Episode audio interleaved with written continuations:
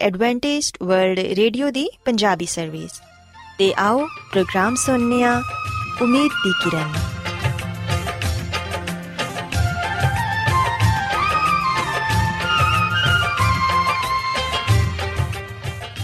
ਸਾਥਿਓ, ਮੈਂ ਤੁਹਾਡੀ ਮੇਜ਼ਬਾਨ ਫਰਾਜ਼ ਸਲੀਮ, ਪ੍ਰੋਗਰਾਮ ਉਮੀਦ ਦੀ ਕਿਰਨ ਦੇ ਨਾਲ ਤੁਹਾਡੀ ਖidmat 'ਚ ਹਾਜ਼ਰ ਹਾਂ। ਮੇਰੇ ਵੱਲੋਂ ਪ੍ਰੋਗਰਾਮ ਸੁਣਨ ਵਾਲੇ ਸਾਰੇ ਸਾਥੀਆਂ ਨੂੰ ਮੇਰਾ ਪਿਆਰ ਭਰਾ ਸਲਾਮ, ਕਬੂਲ ਹੋਏ।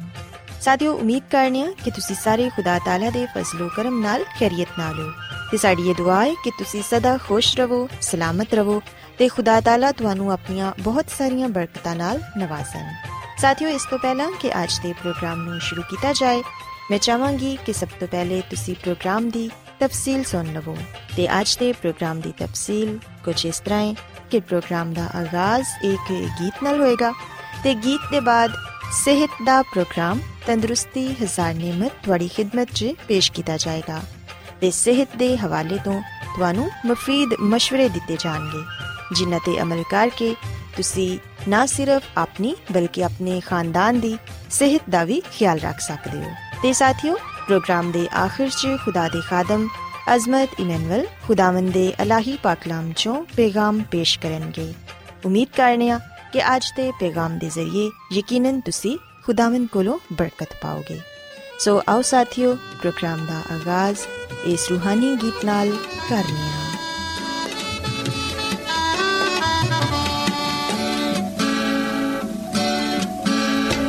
فضلنا عليه رب بخش گناہ سب میں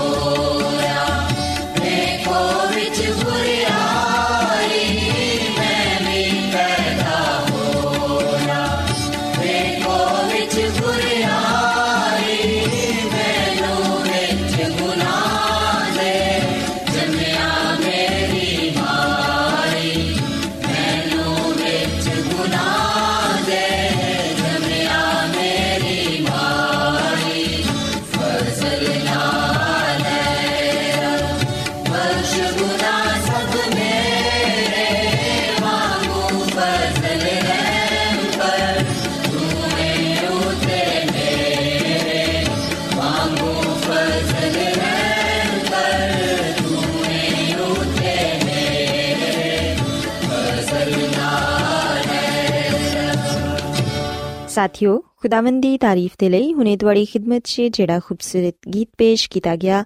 ਯਕੀਨਨ ਇਹ ਗੀਤ ਤੁਹਾਨੂੰ ਪਸੰਦ ਆਇਆ ਹੋਵੇਗਾ ਤੇ ਜਿਵੇਂ ਕਿ ਤੁਹਾਨੂੰ ਪਤਾ ਹੈ ਕਿ ਅੱਜ ਦੇ ਦਿਨ ਸਿਹਤ ਦਾ ਪ੍ਰੋਗਰਾਮ ਤੰਦਰੁਸਤੀ ਹਜ਼ਾਰ ਨਿਮਤ ਤੁਹਾਡੀ ਖਿਦਮਤ 'ਚ ਪੇਸ਼ ਕੀਤਾ ਜਾਂਦਾ ਹੈ ਸਾਥਿਓ ਅੱਜ ਦੇ ਪ੍ਰੋਗਰਾਮ 'ਚ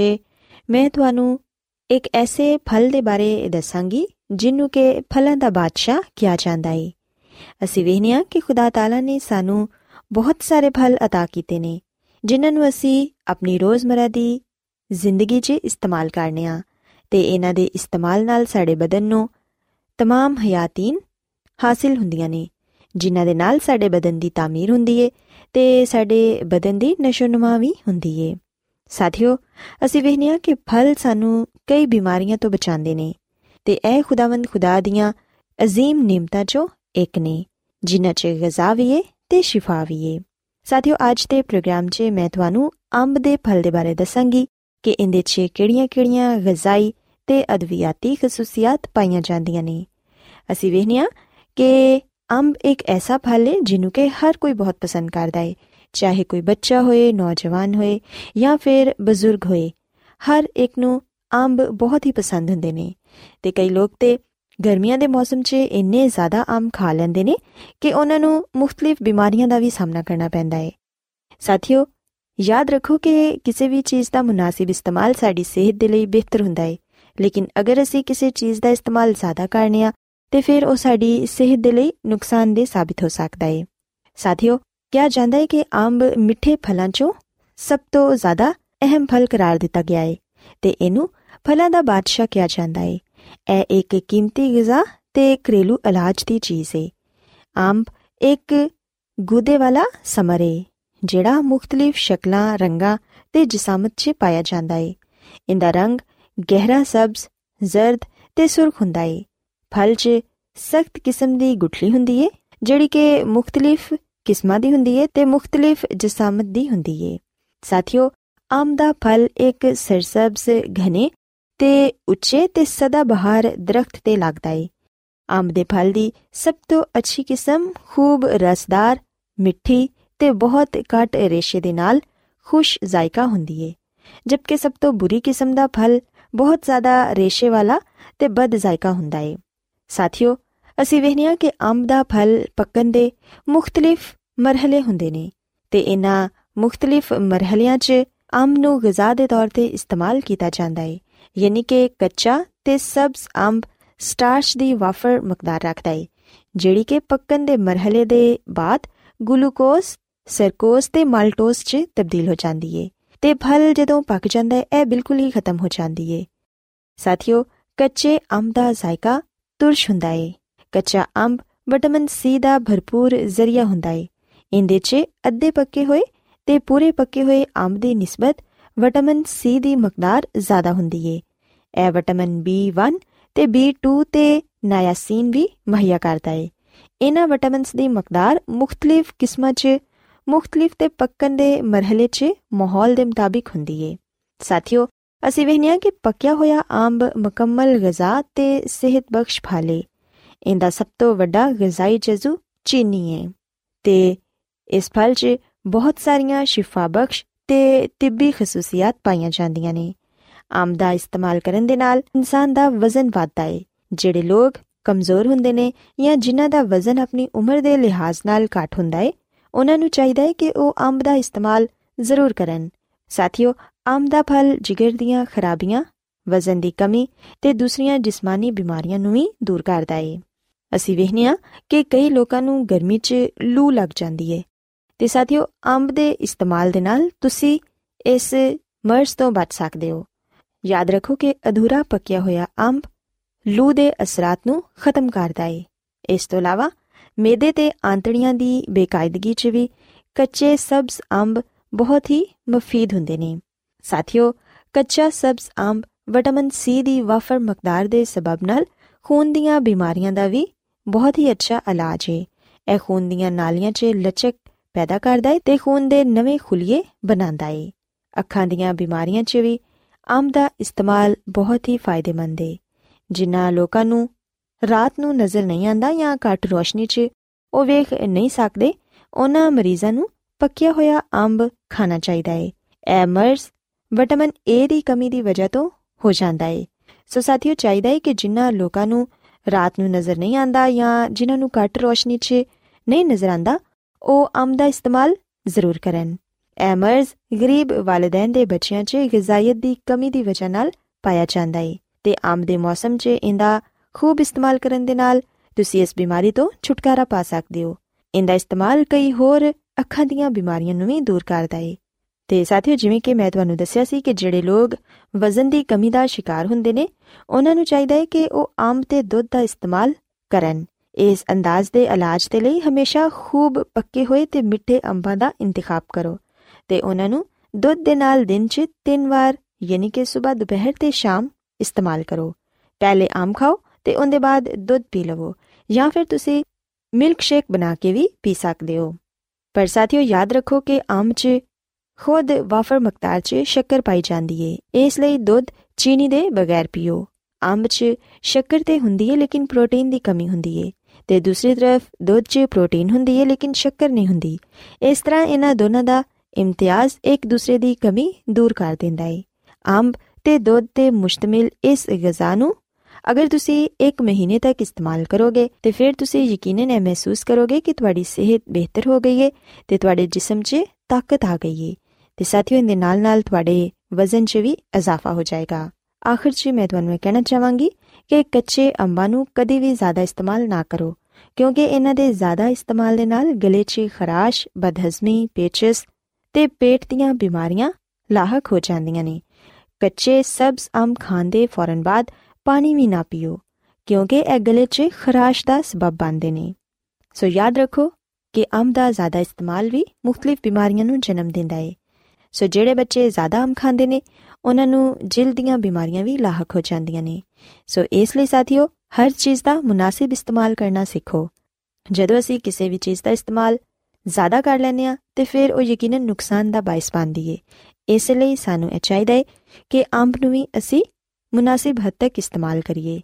ਕਿਉਂਕਿ ਇਹਦਾ ਜ਼ਿਆਦਾ ਇਸਤੇਮਾਲ ਵੀ ਸਾਡੀ ਸਿਹਤ ਦੇ ਲਈ ਨੁਕਸਾਨਦੇਹ ਸਾਬਿਤ ਹੋ ਸਕਦਾ ਹੈ। ਸੋ ਸਾਥੀਓ, ਮੈਂ ਉਮੀਦ ਕਰਨੀ ਆ ਕਿ ਅੱਜ ਦਾ ਪ੍ਰੋਗਰਾਮ ਤੁਹਾਨੂੰ ਪਸੰਦ ਆਇਆ ਹੋਵੇਗਾ ਤੇ ਤੁਸੀਂ ਇਸ ਗੱਲ ਨੂੰ ਸਿੱਖਿਆ ਹੋਵੇਗਾ ਕਿ ਅੰਬ ਦੇ ਫਲ 'ਚ ਕਿਹੜੀਆਂ-ਕਿਹੜੀਆਂ ਗਜ਼ਾਈ ਤੇ ਅਦਵਿਆਤੀ ਖਸੂਸੀਅਤ ਪਾਈਆਂ ਜਾਂਦੀਆਂ ਨੇ। ਸੋ ਮੇਰੀ ਇਹ ਦੁਆ ਹੈ ਕਿ ਖੁਦਾਵੰਦ ਖੁਦਾ ਤੁਹਾਡੇ ਨਾਲ ਹੋਣ ਤੇ ਤੁਹਾਨੂੰ ਸਾਰਿਆਂ ਨੂੰ ਸਿਹਤ ਤੇ ਤੰਦਰੁਸਤੀ عطا ਫਰਮਾਵੇ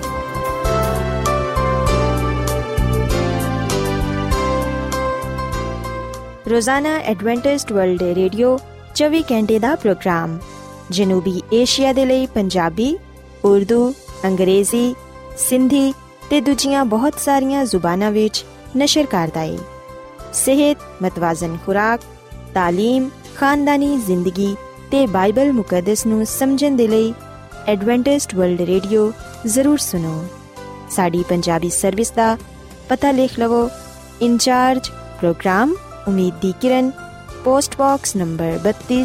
Lahore Pakistan Adventist World Radio ਵੱਲੋਂ ਪ੍ਰੋਗਰਾਮ ਉਮੀਦ ਦੀ ਕਿਰਨ ਨਿਸ਼ਰ ਕੀਤਾ ਜਾ ਰਿਹਾ ਹੈ ਹੁਣ ਵੇਲਾ ਹੈ ਕਿ ਅਸੀਂ ਖੁਦਾ ਦੇ ਪਾਕ ਕਲਾਮ ਚੋਂ ਪੈਗਾਮ ਸੁਣੀਏ ਤੇ ਅੱਜ ਤੁਹਾਡੇ ਲਈ ਪੈਗਾਮ ਖੁਦਾ ਦੇ ਖਾਦਮ ਅਜ਼ਮਤ ਇਮਨੁਅਲ ਪੇਸ਼ ਕਰਨਗੇ। ਤੇ ਆਓ ਆਪਣੇ ਦਿਲਾਂ ਨੂੰ ਤਿਆਰ ਕਰੀਏ ਤੇ ਖੁਦਾ ਦੇ ਕਲਾਮ ਨੂੰ ਸੁਣੀਏ। ਯਿਸੂ ਮਸੀਹ ਦੇ ਨਾਮ ਵਿੱਚ ਸਾਰੇ ਸਾਥੀਆਂ ਨੂੰ ਸਲਾਮ। ਸਾਥਿਓ, ਮੈਂ ਮਸੀਹ ਯਿਸੂ ਵਿੱਚ ਤੁਹਾਡਾ ਖਾਦਮ ਅਜ਼ਮਤ ਇਮਾਨੁਅਲ ਕਲਾਮੇ ਮੁਕੱਦਸ ਦੇ ਨਾਲ ਤੁਹਾਡੀ ਖਿਦਮਤ ਵਿੱਚ ਹਾਜ਼ਰ ਹਾਂ ਤੇ ਮੈਂ ਖੁਦਾਮਦ ਖੁਦਾ ਦਾ ਸ਼ੁਕਰ ਅਦਾ ਕਰਨਾ ਕਿ ਅੱਜ ਮੈਂ ਤੁਹਾਨੂੰ ਇੱਕ ਵਾਰ ਫੇਰ ਖੁਦਾਮਦ ਦਾ ਕਲਾਮ ਸੁਣਾ ਸਕਣਾ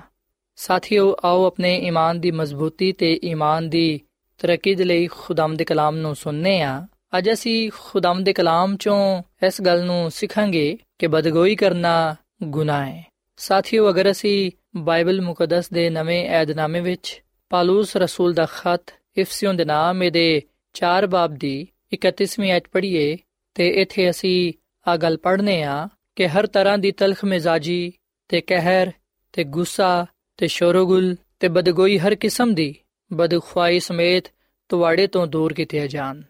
ਸਾਥੀਓ, ਅਸੀਂ ਬਾਈਬਲ ਮੁਕੱਦਸ ਦੇ ਇਸ ਹਵਾਲੇ ਵਿੱਚ ਪਾਲੂਸ ਰਸੂਲ ਦੀ ਨਸੀਹਤ ਨੂੰ ਪਾਣੇ ਆ ਜਿਹੜੀ ਕਿ ਉਹ ਇਮਾਨਦਾਰ ਲੋਕਾਂ ਨੂੰ ਕਰਦਾ ਹੈ। ਖੁਦਾ ਦਾ ਬੰਦਾ ਪਾਲੂਸ ਰਸੂਲ ਹਰ ਉਸ ਸ਼ਖਸ ਨੂੰ ਹਦਾਇਤ ਕਰਦਾ ਹੈ, ਨਸੀਹਤ ਕਰਦਾ ਹੈ, ਜਿਹੜਾ ਖੁਦਾ ਦੀ ਖਿਦਮਤ ਵਿੱਚ ਹੈ। ਪਾਲੂਸ ਰਸੂਲ ਕਹਿੰਦਾ ਹੈ ਕਿ ਹਰ ਤਰ੍ਹਾਂ ਦੀ ਤਲਖ ਮਿਜ਼ਾਜੀ ਤੇ ਕਹਿਰ, ਗੁੱਸਾ, ਸ਼ੋਰਗੁਲ ਤੇ ਬਦਗੋਈ ਤੇ ਹਰ ਕਿਸਮ ਦੀ ਬਦਖੁਆਈ ਸਮੇਤ ਤੁਹਾਡੇ ਤੋਂ ਦੂਰ ਕੀਤੀਆਂ ਜਾਣ। ਸਾਥੀਓ, ਪਾਲੂਸ ਰਸੂਲ ਇਸ ਲਈ ਇਮਾਨਦਾਰ ਲੋਕਾਂ ਨੂੰ ਆ ਗੱਲ ਕਹਿੰਦਾ ਹੈ ਕਿ ਤੁਸੀਂ ਬਦਖੁਆਈ ਤੋਂ, ਗੁੱਸੇ ਤੋਂ ਦੂਰ ਰਹੋ, ਕਿਉਂਕਿ ਬਦਗੋਈ ਕਰਨਾ ਯਾਨੀ ਕਿ ਕਿਸੇ ਨੂੰ ਬੁਰਾ ਭਲਾ ਕਹਿਣਾ, ਕਿਸੇ ਨੂੰ ਨੁਕਸਾਨ ਪਹੁੰਚਾਣਾ ਕਿਸੇ ਦੇ ਲਈ ਠੋਕਰ ਦਾ ਬਾਇਸ ਬੰਨਾ ਗੁਨਾਹ ਹੈ। ਸੋ ਅੱਜ ਆ ਨਸੀਹਤ ਆ ਹਦਾਇਤ ਆ ਕਲਾਮ ਸਾਡੇ ਲਈ ਵੀ ਹੈ। ਖੁਦਾਵੰਦ ਸਾਡੇ ਨਾਲ ਹਮ ਕਲਾਮ ਹੈ। ਤੇ ਉਹ ਆ ਫਰਮਾਂਦਾ ਹੈ ਕਿ ਅਸੀਂ ਆਪਣੇ ਆਪ ਨੂੰ ਬਦਗੋਈ ਤੋਂ ਦੂਰ ਰੱਖੀਏ, ਕਿਉਂਕਿ ਸਾਥੀਓ ਬਦਗੋਈ ਕਰਨਾ ਗੁਨਾਹ ਹੈ। ਬਦਗੋਈ ਦਾ ਮਤਲਬ ਆ ਹੈ ਕਿ ਕਿਸੇ ਨੂੰ ਬੁਰਾ ਭਲਾ ਕਹਿਣਾ, ਐਬ ਜੋਈ ਕਰਨਾ ਨੁਕਤਾਚੀਨੀ ਕਰਨਾ, ਦੂਜਿਆਂ ਤੇ ਉਂਗਲੀਆਂ ਚੁਕਣਾ, ਦੂਜਿਆਂ ਨੂੰ ਗੁਨਾਹਗਾਰ ਠਹਿਰਾਣਾ ਬਦਗੋਈ ਦੇ ਹਿੱਸੇ ਵਿੱਚ ਆਂਦਾ ਹੈ। ਤੇ ਜਿਹੜਾ ਸ਼ਖਸ ਇੰਜ ਕਰਦਾ ਹੈ, ਬਾਈਬਲ ਮੁਕੱਦਸ ਆ ਗੱਲ ਬਿਆਨ ਕਰਦੀ ਹੈ ਕਿ ਉਹ ਗੁਨਾਹ ਕਰਦਾ ਹੈ। ਇਸ ਤਰ੍ਹਾਂ ਉਹ ਖੁਦਾ ਦੇ ਰੂਹ ਨੂੰ ਰੰਜੀਦਾ ਕਰਦਾ ਹੈ। ਯਾਨੀ ਕਿ ਖੁਦਾ ਨੂੰ ਨਾਰਾਜ਼ ਕਰਦਾ ਹੈ। ਸਾਥੀਓ ਖੁਦਾਮਦ ਨੇ ਸਾਨੂੰ ਇਸ ਲਈ ਨਹੀਂ ਬਣਾਇਆ, ਇਸ ਲਈ ਉਹਨੇ ਸਾਨੂੰ ਦੁਨੀਆ ਵਿੱਚ ਨਹੀਂ ਰੱਖਿਆ ਕਿ ਅਸੀਂ ਲੋਕਾਂ ਦੀ ਬਦਗੋਈ ਕਰੀਏ, ਬਲਕਿ ਉਹਨੇ ਤੇ ਸਾਨੂੰ ਇਸ ਲਈ ਰੱਖਿਆ ਹੈ ਤਾਂ ਕਿ ਅਸੀਂ ਦੂਜਿਆਂ ਦੇ ਲਈ ਬਰਕਤ ਤੇ ਤਰੱਕੀ ਦਾ ਸਬਬ ਠਹਿਰੀਏ। ਅਸੀਂ ਇੱਕ ਦੂਜੇ ਤੇ ਮਿਹਰਬਾਨ ਹੋਈਏ, ਇੱਕ ਦੂਜੇ ਨਾਲ ਪਿਆਰ ਤੇ ਮੁਹੱਬਤ ਕਰੀਏ ਤਾਂ ਕਿ ਸਾਡੇ ਜ਼ਿੰਦਗੀਆਂ ਤੋਂ ਖੁਦਾ ਦਾ ਜਲਾਲ ਜ਼ਾਹਿਰ ਹੋਏ। ਸਾਥੀਓ, ਅਗਰ ਮੈਂ ਜਾਂ ਤੁਸੀਂ ਦੂਜੇ ਲੋਕਾਂ ਨੂੰ, ਯਾਨੀ ਕਿ ਆਪਣੇ ਭੈਣ ਭਰਾਵਾਂ ਨੂੰ, ਦੋਸਤਾਂ ਨੂੰ, ਅਜ਼ੀਜ਼ ਵਕਰਬ ਨੂੰ, ਕਿਸੇ ਨੂੰ ਵੀ ਬੁਰਾ ਭਲਾ ਕਹਨੇ ਆ, ਉਹਨਾਂ ਨੂੰ ਗੁਨਾਹਗਾਰ ਠਹਿਰਾਣੇ ਆ, ਉਹਨਾਂ ਦੇ ਕਰਦਾਰ ਤੇ ਉਂਗਲੀ ਚੁਕਨੇ ਆ। ਇਹਦਾ ਮਤਲਬ ਹੈ ਕਿ ਅਸੀਂ ਨਾ ਸਿਰਫ ਗੁਨਾਹ ਕਰਾਂਦੇ ਆ, ਬਲਕਿ ਅਸੀਂ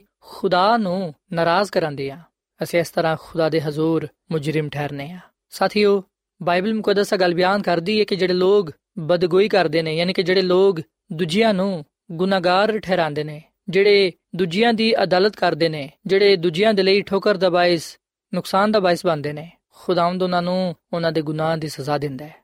ਬਾਈਬਲ ਮੁਕੱਦਸ ਵਿੱਚ ਅਸੀਂ ਹਾਰੂਨ ਕਾਹਿਨ ਤੇ ਮਰੀਮ ਦੇ ਬਾਰੇ ਪੜ੍ਹਨੇ ਆ ਜਿਨ੍ਹਾਂ ਨੇ ਖੁਦਾ ਦੇ ਬੰਦਾ ਹਜ਼ਰਤ موسی ਦੀ ਬਦਗੋਈ ਕੀਤੀ ਉਹਨਾਂ ਦੇ ਇਸ ਅਮਲ ਤੋਂ ਖੁਦਾਵੰਦ ਨਾਰਾਜ਼ ਹੋਇਆ ਤੇ ਖੁਦਾਵੰਦ ਨੇ ਉਹਨਾਂ ਦੀ ਅਦਾਲਤ ਕੀਤੀ ਸਾਥੀਓ ਅਸੀਂ ਬਾਈਬਲ ਮੁਕੱਦਸ ਦੇ ਪੁਰਾਣੇ ਅਹਿਦਨਾਮੇ ਵਿੱਚ ਗਿਣਤੀ ਦੀ ਕਿਤਾਬ ਦੇ 12ਵੇਂ ਬਾਬ ਦੀ ਪਹਿਲੀ ਐਤ ਤੋਂ ਲੈ ਕੇ ਤੀਜੀ ਐਤ ਤੱਕ ਆ ਗੱਲ ਪੜ੍ਹਨੇ ਆ ਕਿ موسی ਨੇ ਇੱਕ ਕੁਸ਼ੀ ਔਰਤ ਨਾਲ ਵਿਆਹ ਕਰ ਲਿਆ ਸੋ ਉਸ ਕੁਸ਼ੀ ਔਰਤ ਦੀ ਵਜ੍ਹਾ ਤੋਂ ਜਿਹਦੇ ਨਾਲ موسی ਨੇ ਵਿਆਹ ਕੀਤਾ ਸੀ ਮਰੀਮ ਤੇ ਹਾਰੂਨ ਉਹਦੀ ਬਦਗੋਈ ਕਰਨ ਲੱਗੇ ਉਹ ਕਹਿਣ ਲੱਗੇ ਕਿ ਕੀ ਖੁਦਾਵੰਦ ਨੇ ਸਿਰਫ موسی ਨਾਲ ਹੀ ਗੱਲਾਂ ਕੀਤੀਆਂ ਨੇ ਕਿ ਉਹਨੇ ਸਾਡੇ ਨਾਲ ਗੱਲਾਂ ਨਹੀਂ ਕੀਤੀਆਂ ਤੇ ਖੁਦਾਵੰਦ ਨੇ ਆ ਸੁਨੀਆਂ ਤੇ موسی ਤੇ ਰੂਹ ਜ਼ਮੀਨ ਤੇ ਸਾਰਿਆਂ ਲੋਕਾਂ ਤੋਂ ਜ਼ਿਆਦਾ ਹਲੀਮ ਸੀ ਸਾਥੀਓ ਅਸੀਂ ਖੁਦਾਵੰਦ ਦੇ ਕਲਾਮ ਵਿੱਚ ਆ ਗੱਲ ਪੜ੍ਹਨੇ ਆ ਕਿ ਹਜ਼ਰਤ موسی ਨੇ ਜਦੋਂ ਸ਼ਾਦੀ ਕੀਤੀ ਇੱਕ ਖੁਸ਼ੀ ਔਰਤ ਦੇ ਨਾਲ ਉਸ ਵੇਲੇ ਮਰੀਮ ਤੇ ਹਾਰੂਨ ਨੇ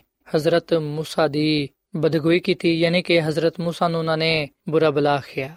ਜਦਕਿ ਉਹ ਇਸ ਗੱਲ ਨੂੰ ਜਾਣਦੇ ਸਨ ਕਿ ਖੁਦਾ ਨੇ ਹਜ਼ਰਤ موسی ਨੂੰ ਆਪਣੇ عظیم ਕੰਮ ਦੇ ਲਈ ਚੁਣਿਆ ਹੈ ਪਰ ਸਾਥੀਓ ਫਿਰ ਵੀ ਉਹਨਾਂ ਨੇ ਖੁਦਾ ਦੇ ਬੰਦੇ ਦੇ ਖਿਲਾਫ ਬੁਰੀਆਂ ਗੱਲਾਂ ਕਹੀਆਂ ਉਹਨਾਂ ਨੇ ਆਪਣੇ ਆਪ ਨੂੰ ਵੱਡਾ ਬਣਾਇਆ ਤੇ ਹਜ਼ਰਤ موسی ਨੂੰ ਛੋਟਾ ਖਿਆਲ ਕਰਨ ਲੱਗੇ ਇਸ ਤਰ੍ਹਾਂ ਉਹਨਾਂ ਨੇ ਨਾ ਸਿਰਫ ਹਜ਼ਰਤ موسی ਦੀ ਬਦਗੋਈ ਕੀਤੀ ਬਲਕਿ ਉਹਨਾਂ ਨੇ ਖੁਦਾ ਤੇ ਘੱਟ ਭਰੋਸਾ ਰੱਖਿਆ ਉਹਨਾਂ ਨੇ ਖੁਦਾ ਦੇ ਖਿਲਾਫ ਗੁਨਾਹ ਕੀਤਾ ਸਾਥੀਓ ਖੁਦਾ ਦੀ ਖਾਦਮਾ ਮਿਸਿਸ ਐਲਨ ਜੀ ਵਾਈਟ ਆਪਣੀ ਕਿਤਾਬ ਕਦੀਮ ਅਬਾਈ ਬਜ਼ੁਰਗ ਵਾਂਬੀਆ ਦੇ ਸਫਾ ਨੰਬਰ 441 ਵਿੱਚ ਇਹ ਗੱਲ ਲਿਖਦੀ ਏ ਕਿ ਅਗਰਚੇ موسی ਦੀ ਬੀਵੀ ਨੂੰ ਕੁਸ਼ੀ ਔਰਤ ਆਖਿਆ ਗਿਆ ਹੈ ਪਰ ਉਹ ਮਦੀਆਨੀ ਹੋਣ ਦੀ ਵਜ੍ਹਾ ਤੋਂ ਇਬਰਾਹਿਮ ਦੀ ਨਸਲ ਚੋਂ ਸੀ ਔਰ ਫਿਰ ਸਾਥੀਓ ਖੁਦਾ ਦੀ ਖਾਦਮਾ ਮਿਸਿਸ ਐਲਨ ਜੀ ਵਾਈਟ ਵੀ ਫਰਮਾਂਦੀ ਏ ਕਿ ਹਜ਼ਰਤ موسی ਨੇ ਉਹਨਾਂ ਦੇ ਇਲਜ਼ਾਮਾਤ ਨੂੰ ਖਾਮੋਸ਼ੀ ਦੇ ਨਾਲ ਬਰਦਾਸ਼ਤ ਕੀਤਾ موسی ਨੇ ਹਲੀਮੀ ਤੇ ਇੰਤਹਾਈ ਬਰਦਾਸ਼ਤ ਦਾ ਤਜਰਬਾ ਹਾਸਲ ਕੀਤਾ ਉਹਨਾਂ ਨੇ ਹਜ਼ਰਤ موسی ਨੂੰ ਬੇਈਮਾਨ ਆਖਿਆ ਉਹਨਾਂ ਨੇ ਗਰੂਰ ਤੇ ਹਸਦ ਕੀਤਾ ਪਰ ਫਿਰ ਵੀ ਹਜ਼ਰਤ موسی ਸਬਰ ਦੇ ਨਾਲ ਬਰਦਾਸ਼ਤ ਕਰਦੇ ਰਹੇ ਇਸੇ ਲਈ ਬਾਈਬਲ ਮੁਕੱਦਸ ਵਿੱਚ ਲਿਖਿਆ ਕਿ ਹਜ਼ਰਤ موسی ਰੂਹ ਜ਼ਮੀਨ ਦੇ ਸਾਰਿਆਂ ਆਦਮੀਆਂ ਨਾਲੋਂ ਜ਼ਿਆਦਾ ਹਲੀਮ ਸਨ ਸੋ ਸਾਥੀਓ ਗੱਲ ਸੱਚ ਹੈ ਕਿ ਹਜ਼ਰਤ موسی ਨੇ ਉਹਨਾਂ ਇਲਜ਼ਾਮਾਤ ਨੂੰ ਖਾਮੋਸ਼ੀ ਦੇ ਨਾਲ ਬਰਦਾਸ਼ਤ ਕੀਤਾ ਜਿਹੜੇ ਉਹਦੇ ਤੇ ਲਗਾਏ ਜਾਂਦੇ ਸਨ ਸੋ ਇਸ ਤਰ੍ਹਾਂ ਹਜ਼ਰਤ موسی ਨੇ ਹਲੀਮੀ ਤੇ ਬਰਦਾਸ਼ਤ ਦਾ ਤਜਰਬਾ ਹਾਸਲ ਕੀਤਾ ਸਾਥੀਓ, ਅਸੀਂ ਆਪਣੇ ਬਾਰੇ ਸੋਚੀਏ। ਜਦੋਂ ਲੋਕ ਸਾਡੇ ਤੇ ਝੂਠੇ ਇਲਜ਼ਾਮ ਲਗਾਉਂਦੇ ਨੇ, ਜਦੋਂ ਲੋਕ ਸਾਡੇ ਤੇ ਗੁੱਸਾ ਕਰਦੇ ਨੇ, ਜਦੋਂ ਲੋਕ ਸਾਨੂੰ ਬੁਰਾ ਭਲਾ ਕਹਿੰਦੇ ਨੇ, ਸਾਡੇ ਲਈ ਬੁਰੇ ਅਲਫਾਜ਼ ਇਸਤੇਮਾਲ ਕਰਦੇ ਨੇ, ਜਦੋਂ ਲੋਕ ਸਾਨੂੰ ਬੁਰਾ ਭਲਾ ਕਹਿੰਦੇ ਨੇ, ਉਸ ਵੇਲੇ ਸਾਡਾ ਕਿਸ ਤਰ੍ਹਾਂ ਦਾ ਰਵਈਆ ਹੁੰਦਾ ਹੈ? ਕਿ ਅਸੀਂ ਉਸ ਵੇਲੇ ਖਾਮੋਸ਼ੀ ਦੇ ਨਾਲ ਬਰਦਾਸ਼ਤ ਕਰਨੇ ਆ ਜਾਂ ਫਿਰ ਉਹਨਾਂ ਦਾ ਮੁਕਾਬਲਾ ਕਰਨੇ ਆ? ਸਾਥੀਓ, ਖੁਦਾ ਦੀ ਨਜ਼ਰ ਵਿੱਚ ਉਹੀ ਸ਼ਖਸ ਵੱਡਾ ਹੈ, ਪਸੰਦੀਦਾ ਹੈ ਜਿਹੜਾ ਖਾਮੋਸ਼ੀ ਦੇ ਨਾਲ ਹਲੀਮੀ ਅਪਣਾਉਂਦੇ ਹੋਇਆਂ ਸਾਰਿਆਂ ਸ਼ਾਮਾਂ ਦੀ ਬਰਦਾਸ਼ਤ ਕਰਦਾ ਹੈ। ਬਾਈਬਲ ਮੁਕੱਦਸ ਗੱਲ ਬਿਆਨ ਕਰਦੀ ਹੈ ਕਿ ਖੁਦਾਵੰਦ ਖੁਦ ਹਲੀਮਾ ਦਾ ਇਨਸਾਫ ਕਰਦਾ ਹੈ। ਜ਼ਬੂਰ 5 ਤੇ ਦੀ 9 ਆਇਤ ਵਿੱਚ ਲਿਖਿਆ ਹੈ ਕਿ ਉਹ ਹਲੀਮਾ ਨੂੰ ਇਨਸਾਫ ਦੀ ਹਦਾਇਤ ਕਰੇਗਾ, ਹਾਂ ਉਹ ਹਲੀਮਾ ਨੂੰ ਆਪਣੀ ਰਾਹ ਦੱਸੇਗਾ। ਸਾਥੀਓ, ਖੁਦਾਵੰਦ ਖੁਦ ਹਲੀਮ ਲੋਕਾਂ ਦੀ ਰਹਿਨਮਾਈ ਕਰਦਾ ਹੈ, ਉਹਨਾਂ ਨੂੰ ਸਿਖਾਉਂਦਾ ਹੈ ਤੇ ਉਹਨਾਂ ਦਾ ਖੁਦ ਉਹ ਇਨਸਾਫ ਕਰਦਾ ਹੈ। ਸੋ ਜਦੋਂ ਖੁਦਾਵੰਦ ਨੇ ਵੇਖਿਆ ਕਿ ਉਹਦੇ ਬੰਦਾ موسی ਨੂੰ ਸਤਾਇਆ ਜਾਂਦੀ ਹੈ ਉਹਦੇ ਤੇ ਇਲਜ਼ਾਮ ਲਗਾਏ ਜਾਂਦੇ ਨੇ ਉਹਦੇ ਹਲੀਮ ਬੰਦੇ ਨੂੰ ਲਾਂਤਾਨ ਕੀਤਾ ਜਾਂਦੀ ਹੈ ਉਸ ਵੇਲੇ ਖੁਦਾਵੰਦ ਨੇ ਮਰੀਮ ਤੇ ਹਾਰੂਨ ਦੀ ਅਦਾਲਤ ਕੀਤੀ ਗਿਣਤੀ ਦੀ ਕਿਤਾਬ ਦੇ 12ਵੇਂ ਬਾਬ ਦੀ 5 ਤੋਂ ਲੈ ਕੇ 9 ਆਇਤ ਤੱਕ ਅਸੀਂ ਗੱਲ ਪੜ੍ਹਨੇ ਆ ਕਿ ਖੁਦਾਵੰਦ ਨੇ ਉਹਨਾਂ ਦੇ ਨਾਲ ਰੂਬਰੂ ਗੱਲਾਂ ਕੀਤੀਆਂ ਉਹਨੇ ਫਰਮਾਇਆ ਕਿ ਤੁਹਾਨੂੰ ਉਸ ਵੇਲੇ ਖੌਫ ਕਿਉਂ ਨਹੀਂ ਆਇਆ ਜਦੋਂ ਤੁਸੀਂ ਮੇਰੇ ਖਾਦਮ موسی ਦੀ ਬਦਗੋਈ ਕੀਤੀ ਖੁਦਾਵੰਦ ਦਾ ਗਜ਼ਬ ਉਹਨਾਂ ਤੇ ਨਾਜ਼ਿਲ ਹੋਇਆ ਸਾਥੀਓ ਬਾਈਬਲ ਮੁਕੱਦਸ ਵਿੱਚ ਅਸੀਂ ਗੱਲ ਪੜ੍ਹਨੇ ਆ ਕਿ ਖੁਦਾ ਦੀ ਨਾਰਾਜ਼ਗੀ ਮਰੀਮ ਤੇ ਹਾਰੂਨ ਤੇ ਜ਼ਾਹਿਰ ਹੋਈ ਮਰੀਮ ਕੋੜ ਦੀ ਬਿਮਾਰੀ ਵਿੱਚ ਮੁਬਤਲਾ ਹੋ ਗਈ ਔਰ ਪੂਰੇ ਬਦਨ ਤੇ ਕੋੜ ਹੋ ਗਿਆ ਜਦਕਿ ਹਾਰੂਨ ਨੇ ਹਜ਼ਰਤ موسی ਦੇ ਅੱਗੇ ਆ ਇਲਤਜਾ ਕੀਤੀ ਉਹਨੇ ਇਸ ਗੱਲ ਦਾ ਇਕਰਾਰ ਕੀਤਾ ਕਿ ਅਸਾਂ ਗੁਨਾਹ ਕੀਤਾ ਹੈ ਅਸਾਂ ਬੇਵਕੂਫੀ ਕੀਤੀ ਹੈ ਸੋ ਸਾਨੂੰ ਤੂੰ ਮਾਫ ਫਰਮਾ ਸਾਥੀਓ ਮਰੀਮ ਨੂੰ ਉਹਦੇ ਗੁਨਾਹ ਦੀ ਸਜ਼ਾ ਮਿਲੀ ਉਹਨੇ ਖੁਦਾ ਦੇ ਬੰਦੇ ਨੂੰ ਬੁਰਾ ਬਲਾਖਿਆ ਜਿਹਦੀ ਵਜ੍ਹਾ ਤੋਂ ਖੁਦਾ ਦਾ ਗਜ਼ਬ ਉਹਦੇ ਤੇ ਨਾਜ਼ਿਲ ਹੋਇਆ ਤੇ ਉਹਨੂੰ ਕੋੜ ਦੀ ਬਿਮਾਰੀ ਲੱਗ ਗਈ। ਤੇ ਸਾਥੀਓ, ਖੁਦਾ ਦੀ ਖਾਦਮਾ ਮਿਸਿਸ ਐਲਨ ਜੀ ਵਾਈਟ ਆਪਣੀ ਕਿਤਾਬ ਕਦੀਮ ਅਬਾਈ ਬਜ਼ੁਰਗ ਵਾਂਬੀਆ ਦੇ ਸਫਾ ਨੰਬਰ 443 ਵਿੱਚ ਆਗ ਲਿਖਦੀ ਏ ਕਿ ਖੁਦਾ ਦੇ ਗਜ਼ਬ ਦੇ ਇਜ਼ਹਾਰ ਦਾ ਮਕਸਦ ਤਮਾਮ ਇਸਰਾਇਲ ਨੂੰ ਅਗਾਹੀ ਦੇਣਾ ਸੀ ਤਾਂ ਕਿ ਲਾਪਰਵਾਹੀ ਤੇ ਬਗਾਵਤ ਦੀ ਵਾਧੀ ਹੋਈ ਰੂਹ ਨੂੰ ਰੋਕਣਾ ਸੀ। ਅਗਰ ਮਰੀਮ ਦੇ ਹਸਦ ਤੇ ਗਰੂਰ ਦੀ ਸਜ਼ਾ ਨੂੰ ਨਾ ਦਿੱਤੀ ਜਾਂਦੀ ਤੇ ਫਿਰ ਇਹਦਾ ਨਤੀਜਾ ਬੜਾ ਬੁਰਾ ਨਿਕਲਣਾ ਸੀ। ਹਸਦ ਸਭ ਤੋਂ ਜ਼ਿਆਦਾ ਬੁਰੀ ਸ਼ੈਤਾਨੀ ਖਸਲਤ ਹੈ ਜਿਹੜੀ ਇਨਸਾਨ ਦੇ ਦਿਲ ਵਿੱਚ ਪੈਦਾ ਹੋ ਸਕਦੀ ਹੈ ਇਹਦੇ ਨਤੀਜੇ ਵਿੱਚ ਸਭ ਤੋਂ ਜ਼ਿਆਦਾ ਹੋਲਨਾਕ ਅਸਰਾਤ ਪੈਦਾ ਹੋ ਸਕਦੇ ਨੇ।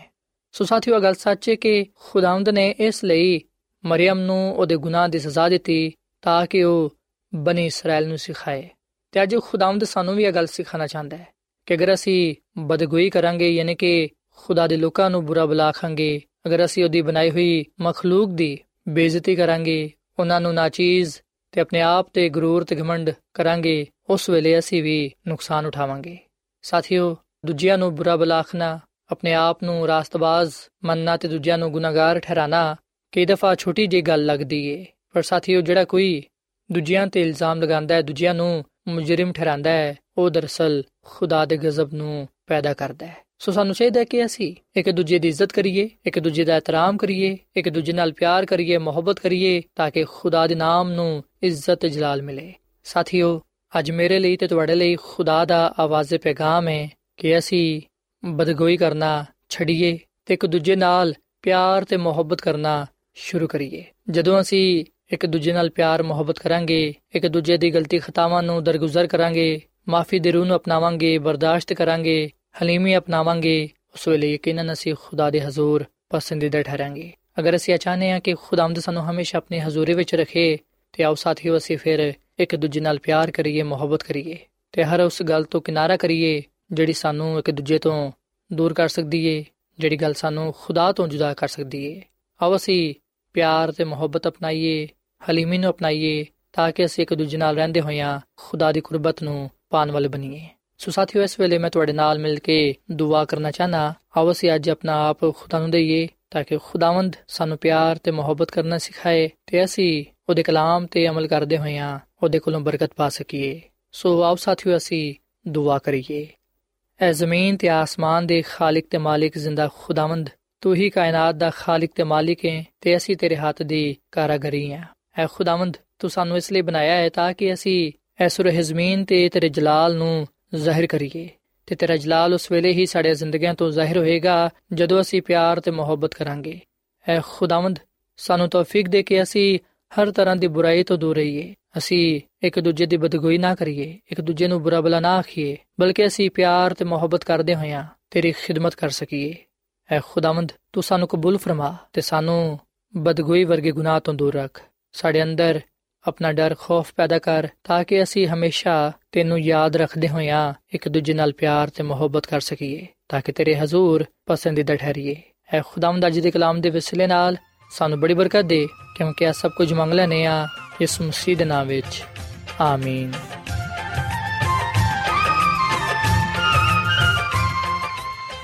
ਐਡਵੈਂਟਿਸਟ ਵਰਲਡ ਰੇਡੀਓ ਵੱਲੋਂ ਪ੍ਰੋਗਰਾਮ ਉਮੀਦ ਦੀ ਕਿਰਨ ਨਿਸ਼ਰ ਕੀਤਾ ਜਾ ਰਿਹਾ ਸੀ। ਉਮੀਦ ਕਰਨੇ ਆ ਕਿ ਅੱਜ ਦਾ ਪ੍ਰੋਗਰਾਮ ਤੁਹਾਨੂੰ ਪਸੰਦ ਆਇਆ ਹੋਵੇਗਾ ਸਾਥੀਓ ਅਸੀਂ ਚਾਹੁੰਦੇ ਹਾਂ ਕਿ ਤੁਸੀਂ ਸਾਨੂੰ ਆਪਣੇ ਖੱਤਾ ਤੇ ਈਮੇਲਸ ਦੇ ਜ਼ਰੀਏ ਪ੍ਰੋਗਰਾਮ ਨੂੰ ਬਿਹਤਰ ਬਣਾਉਣ ਦੇ ਲਈ ਮਫੀਦ مشਵਰੇ ਦਿਓ